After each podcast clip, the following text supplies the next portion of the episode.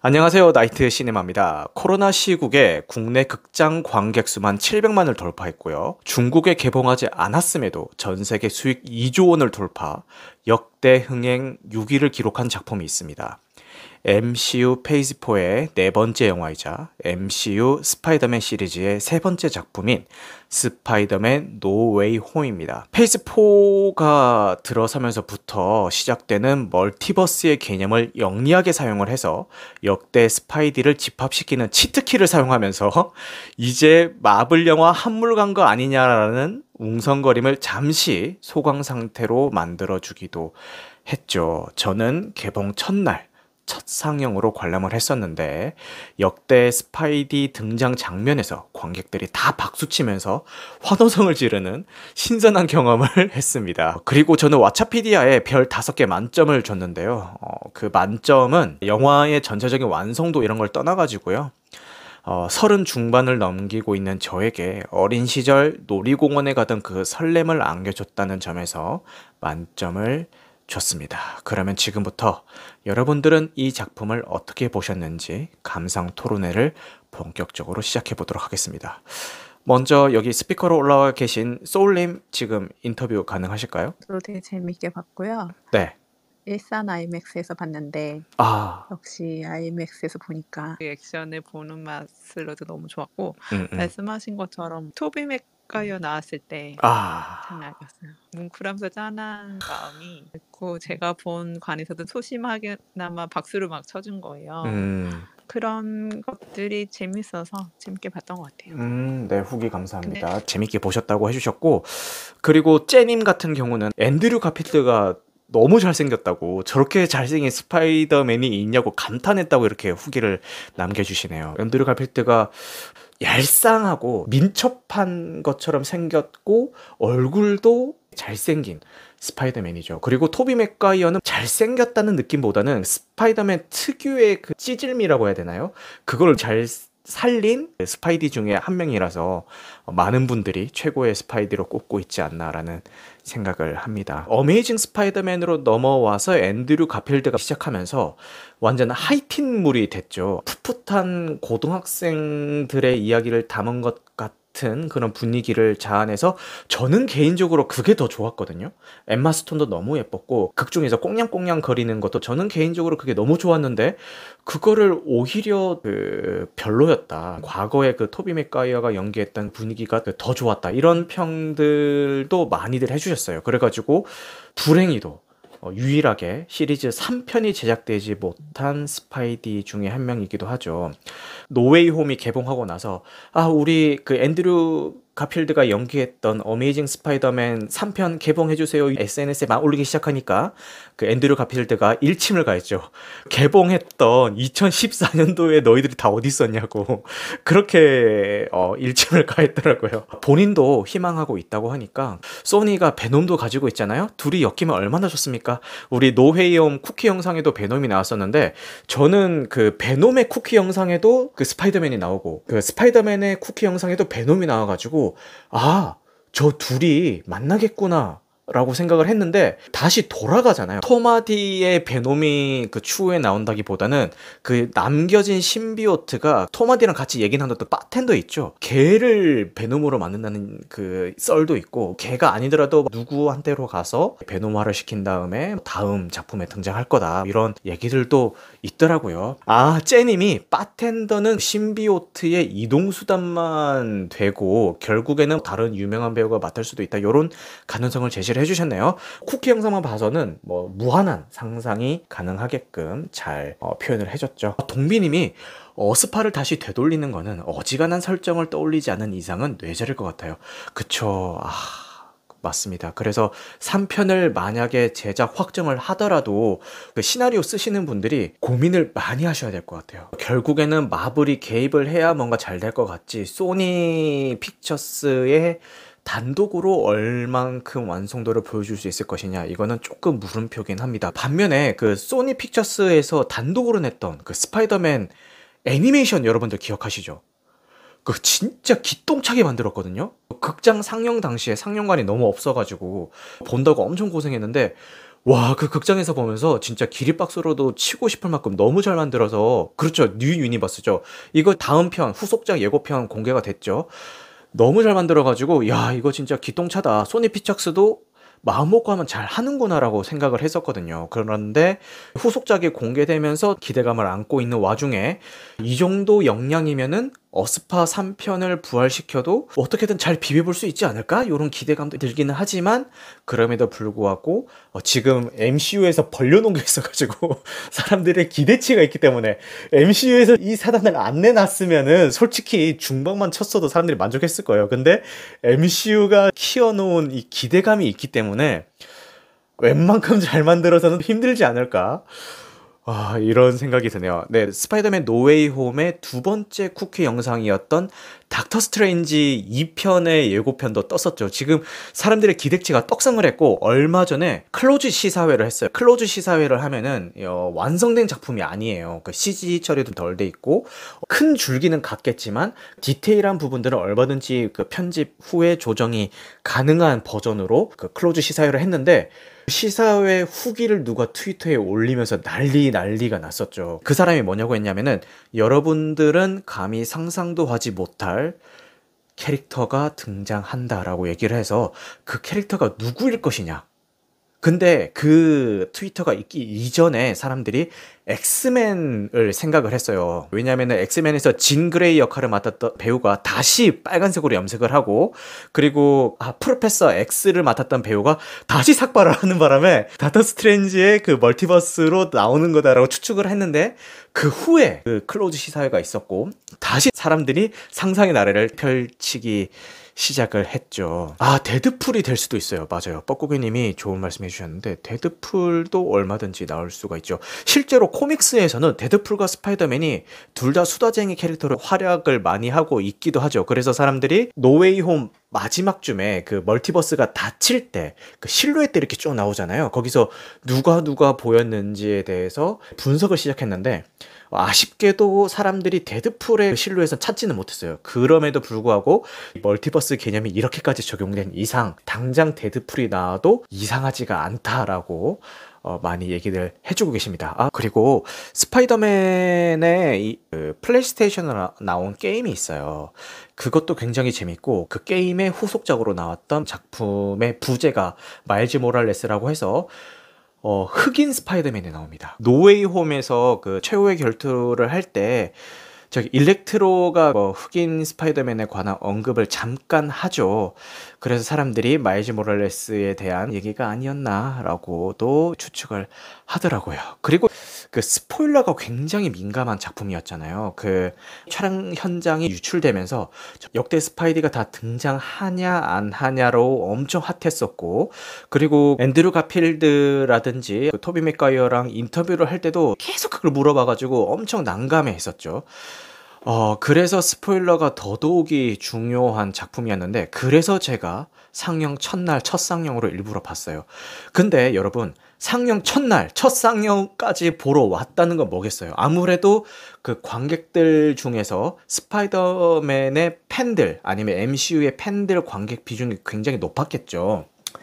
어, 그러다 보니까 역대 스파이더맨들이 한 명 한 명 등장할 때마다 사람들이 박수치면서 소리 질렀거든요. 근데 한두 명이 그러면은 당연히 쳐다보면서 민폐였을 텐데, 모두가 한마음이 돼서 그러고 있으니까 전혀 민폐가 아니고, 안 그러던 사람들도 옆에서 다 그러니까 덩달아서 막 박수치면서 환호하면서 봤던 되게 신선한 경험이었습니다. 근데 외국인들은 어, 저도 제가 있었던 그 극장관의 분위기가 굉장히 핫했다고 생각했는데, 외국인들 리액션에 비하면은 우리는 정말 얌전했던 편이었더라고요. 막 기립박수를 치고 팝콘 던지고 하이파이브 하고 얼싸 안고 난리가 나더라고요. 어, 그리고 스파이디에 대해서 얘기를 하다 보니까, 여러분들의 역대 스파이더맨 중에 최애는 누구신가요? 지화자님 인터뷰 가능하실까요? 안녕하세요. 아, 네, 반갑습니다. 스파이더맨 그 노웨이홈 보셨나요? 어, 봤어요. 예. 네, 어떻게 보셨을지요? 만듦새는 음. 되게 떨어지는데, 네, 정서로 끌고 가는 영화라는 생각이 들었어요. 네. 그 뭐 기존에 다른 데 나왔던 스파이더맨들 같이 나오면서, 그쵸, 뭉클한 지점들도 있고, 음. 스파이더맨 팬들 이렇게 잘 끌어오지 않았나. 뭐. 맞아요, 동의합니다. 물어보고 싶은 게 있었는데, 네, 저만 이상한 건지 음? 거기서 스파이더맨이 하는 선택이 있잖아요. 빌런들을 자기 유니버스로 보낼 수 있었지만 음, 음. 그럼 얘네가 다 죽으니까 네. 돌려보내지 못하고 음. 다 치료를 해주자 결심을 하고 네. 무리하게 그걸 진행을 하잖아요. 네. 그래서 유니버스가 다 깨지잖아요. 뭐. 음. 그 선택에 대해서 어떻게 생각하세요? 저는 그렇게 생각해요. 지금 채팅방에서 권장님이 말씀해 주셨던 전형적인 상업적인 선택이라고 생각을 했고 너무나도 음. 디즈니스러운 인간은 원래 착하다라는 그 개념을 기조에 깔아놓고 있는 전형적인 디즈니적인 선택이지 않았나라는 생각을 했습니다. 그... 누가 봐도 음. 닥터의 선택이 합리적인데 음, 음. 스파이더맨이 계속 그런 순수성을 가지고 그게 자기의 신념이라고 생각하면서 음. 히어로지를 계속 할지 아니면 이 선택에 대해서 자기가 책임지고 계속 갈지 아니면 뭔가 변화가 있을지 그것 자체도 성장이라고 할 수 있잖아요. 그렇죠. 자기가 고집해서 했던 거에 대해서 책임져야 되는 부분도 있다고 생각하거든요. 음. 이게 또 다음 편에 어떤 영향을 줄 이런 것도 궁금하긴 했어요. 음. 스파이더맨이 지금 한 선택을 고수를 할 것이냐 음. 아니면 다른 유형의 히어로로 변화할 것인지 음. 궁금한 부분인 것 같긴 해요. 음, 네. 지금 채팅방에서도 성장의 과정을 보여주기 위한 설정으로 생각을 하셨다. 또 동비님은 음. 보면서는 답답했는데 정작 다 보고 나니까 스파이디의 아이덴티티를 잘 살려주기 위해서 어, 그런 설정을 한 것 같다. 그리고 스파이더맨이 어린아이라는 거를 어벤져스 형이 싸는 걸 보여주면서 잊고 있었는데 이런 장면을 보여주면서 아 스파이더맨이 아직 어린애지 이런 생각을 한번 할 수 있었던 것 같다. 마지막 그 영화 엔딩이 끝날 때는 성인이라는 느낌까지는 아니지만 최소한 청년 정도는 됐구나 느낌을 관객한테 주면서 마무리가 되죠. 자 그러면은 지화자님은 요 설정에 대해서 어떻게 생각을 하실까요? 그냥 돌려보내지 않고 치료를 해서 보내는 게 음. 미국식 자성주의 같은 게 있지 않나. 음. 다른 유니버스에서 왔다고 해도 자기 책임이 없지는 않는 거라는 생각? 음. 자선행위처럼 느껴진 건가요? 예. 음. 그러니까 자기네가 그 멀쩡한 사람을 빌런으로 만들었던 책임감을 느끼고 예, 그럴 힘이 우리에게 있다. 치료해 준다. 한다는 의무감이 있었다는. 네, 그럴 힘이 우리에겐 있다라는 걸로도 보여서 병 주고 약 주고인가요? 어, 그죠. 미륵과신가 이런 생각도 들었었어요. 네. 그래서 불편한 지점도 있었는데, 아 근데 결과적으로는 잘 나온 것 같아요. 음. 근데 그 네. 결과가 결국은 폭망이잖아요. 성공했다고 볼 수 있나요? 이제 결국에는 어떻게 보면 스파이디 본인의 희생으로 인해서 막은 것처럼 묘사가 되기는 하죠. 음. 어. 근데 과정들을 보면은 글쎄요 엉망진창이 되긴 했으니까 온전한 성공이라고 볼 수 있나? 그거 물음표긴 합니다. 요것도 한번 얘기를 해봐야 될 것 같아요. 그 스파이더맨 시리즈마다 꼭 나오는 그 고정 대사가 있죠. 큰 힘에는 큰 대가가 따른다라는 대사를 어, 다른 스파이더맨 시리즈에서는 영원히 고통받는 벤 삼촌이 떠나면서 하는 얘기잖아요. 그런데 이번에는 메이 큰엄마가 그 죽으면서 그 얘기를 한단 말이에요. 어, 거기에 대해서는 소울님은 어떻게 느끼셨나요? 그거는 정신적으로 가장 음. 믿고 의지하는 대상에게 들어야지 의미 있는 거니까 음, 음. 어, 이 스파이더맨에서는 그게 숙모였잖아요. 네. 관계성 때문에 숙모가 하는 게 당연히 자연스럽고 음, 음. 그 숙모가 죽으면서 그 얘기를 하잖아요. 음. 그 설정이 부자연스럽긴 했어요. 유언처럼 하는데 부자연스러웠어요. 얘기를 음. 하긴 해야겠는데 뭐 이런 느낌. 맞아. 그 소울님이 부자연스럽다고 하는 거에 제가 하나 더 보태자면은 그 대사를 해야 돼서 메이 숙모를 희생시킨 느낌이었어요. 음. 누군가는 이 대사를 해야 되는데 그게 메이 숙모밖에 없으니까 희생시킨 느낌? 삼촌이 얘기했을 때는 어색해진 사이였는데 음. 삼촌이 갑자기 죽어서 너무 얘가 미안한 상황이고 음. 그래서 감정선이 음. 감동 있게 다가왔었는데 음. 숙모가 얘기할 때는 그렇게 몰입되지 않는 상황이었던 것 같아요. 음, 알겠습니다. 채팅창에 동비님께서 벤 삼촌을 두 번이나 써먹었는데 또 써먹으면 무리가 있으니까 변주가 필요했을 것 같고, 그 엠씨유 스파이더맨 세계관상에서는 알지도 못하는 벤 삼촌보다는 어느 정도 유대가 쌓인 메이 숙모가 죽는 게 좀 더 개연성이고, 이전 시리즈들에서는 초반에 희생되면서 그런 얘기를 하시는데 지금은 후반에 등장하는 게 좀 더 본인 스타일이었다, 이렇게 코멘트를 남겨주셨네요. 어, 지화자님은 그 부분에 대해서 어떻게 생각하실까요? 저는 어른으로 만들어주기 위한 장치라고 봤거든요. 노웨이 홈이잖아요. 귀가할 수 없다는 건 메이 숙모가 있는 집으로 돌아갈 수 없다는 하... 어, 뭔가를 잃으면서 어른이 되는 그런 지점이 있지 않나 음... 라는 생각이 들어요. 네. 십일 호에서 캡틴이 스파이더보이라고 하잖아요. 음... 맨이 되는 과정이었던 것 같아요. 보이에서 맨이 되는 과정을 위해서 필요한 장면이었다. 지화자님이 희생을 통해서 어른이 되기 위한 과정으로 보셨다라고 말씀을 해주셨습니다. 그리고 거장인 마틴 스코세이지가 이런 얘기를 했어요. 마블 영화는 영화가 아니다 라고 했는데, 그 얘기에 대해서 우리 스파이디가 그 정면 반박을 했단 말이에요. 그래도 그 많은 사람들에게 기쁨을 주고 했는데 이것도 영화지 않겠냐라고 반박을 하면서 감론 을박이 벌어졌어요. 그렇죠. 테마파크다라고 얘기를 했었죠. 거기에 대해서는 여러분들 어떻게 생각하세요? 아니, 왜, 왜 영화가 아니에요? 그런 테마파크 같은 즐거움을 주는 것도 영화의 기능이라고 생각하고, 음. 심오한 주제의식은 없으나 한 시간에서 두 시간의 그 시간 동안 그 영화란 세계 안에서 즐길 수 있는 거잖아요. 음.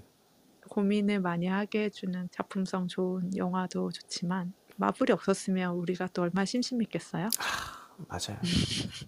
또 이렇게 팬층을 만들어 간다는 게 되게 대단한 일이죠. 음. 영화 이상이 브랜드를 가지고 팬을 만들고 또 매니아를 만들고 그래서 또 세계관이 확장되고, 이런 거를 가장 잘하는 유니버스인 것 같아요. 음. 저도 소울님과 비슷한 생각이고요. 채팅창에 존 씨님께서는 어, 개인적으로 스코시지 감독님의 말씀에 일부분은 동감한다.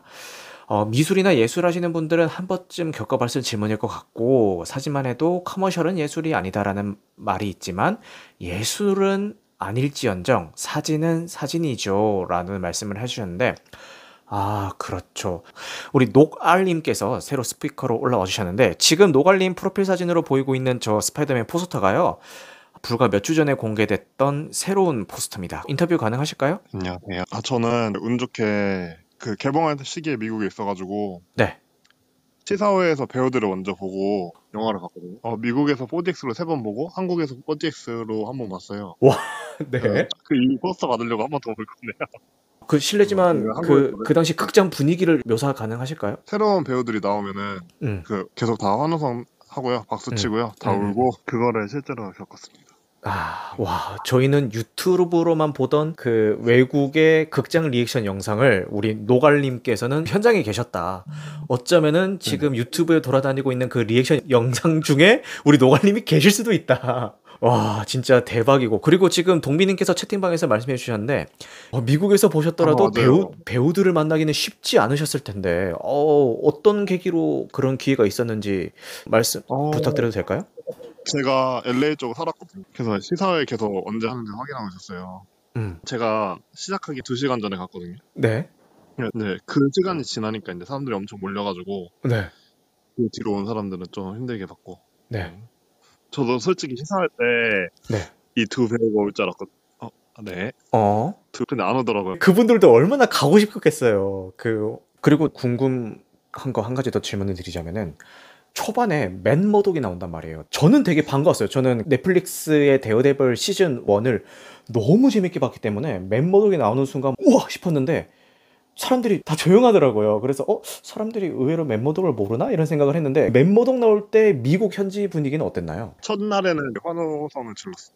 음. 세 번째 날부터는 잘 모르니까 떨어지더라고요. 어, 저는 네. 처음 봤을 때 매일 큰엄마에 대해서 좋은 감정을 가지고 있었는데 그쵸. 그리고 실제로 봤잖아요. 그, 그 현장에 오셨어요? 분, 네네. 실제로 본 분이 음. 가시니까 음, 음. 좀 슬펐죠.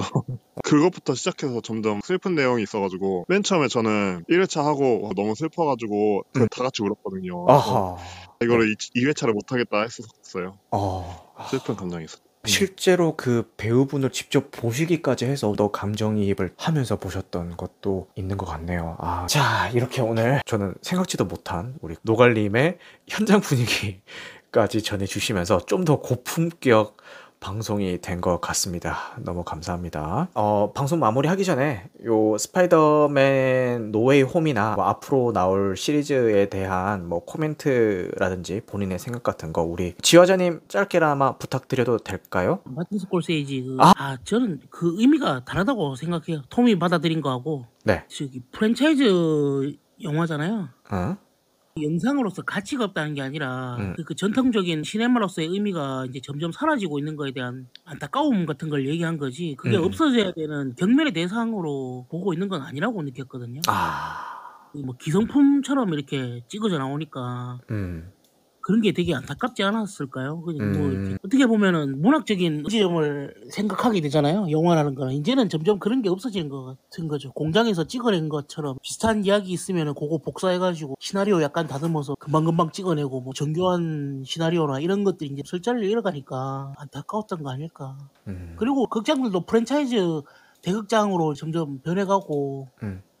의미 있는 영화들 상영해주는 극장들은 점점 없어지고 있는 이 추세 같은 게 그 업계에 몸담아온 사람 입장으로서는 안타까운 지점이 있지 않을까요? 음... 톰의 입장도 충분히 이해합니다. 자기는 꿈을 이뤘는데 음, 음. 꿈을 무시당하는 것 같은 것처럼 느낄 수도 있겠죠. 근데 어린 친구가 너무 예민하게 받아들이지 않았나라는 생각이 드는 거죠. 네, 우리 지화자님 좋은 말씀 너무너무 감사합니다. 그... 자, 오늘도 늦은 시간까지 나이트 시네마와 함께 해주셔서 감사하고요. 스파이더맨 노웨이홈 스포일러 후기 토론에는 여기서 마치도록 하겠습니다. 여러분들 영화 같은 밤 보내시길 바랍니다. 감사합니다.